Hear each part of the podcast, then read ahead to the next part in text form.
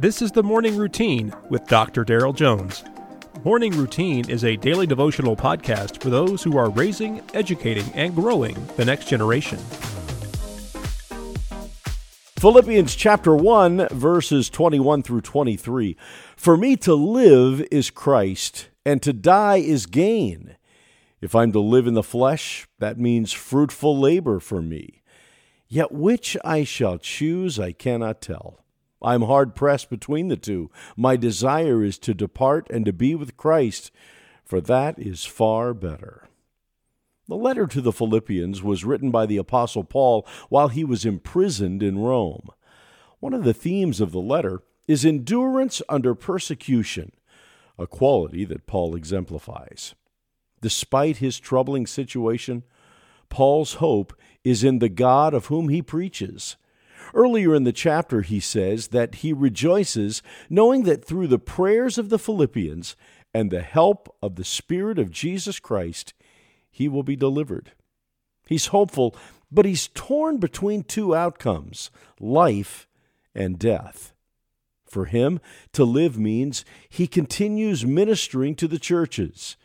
For him, to die is to depart and be with Christ, free from all pain and suffering and at home with the Lord.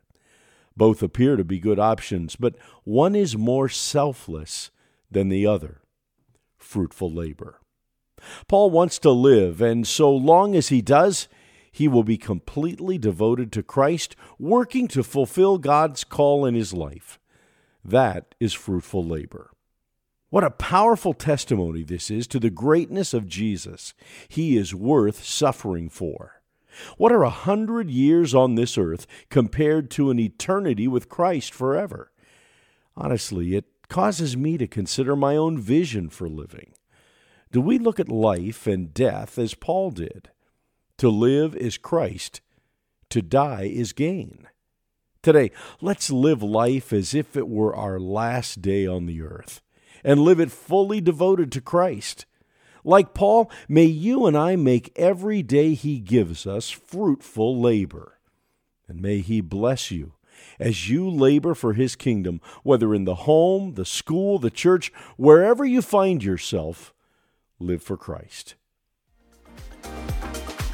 You've been listening to The Morning Routine, brought to you by the Herzog Foundation and hosted by its president, Dr. Darrell Jones. For more information, please visit HerzogFoundation.com. To receive The Morning Routine as a daily email, sign up at MorningRoutinePodcast.com. See you in the morning.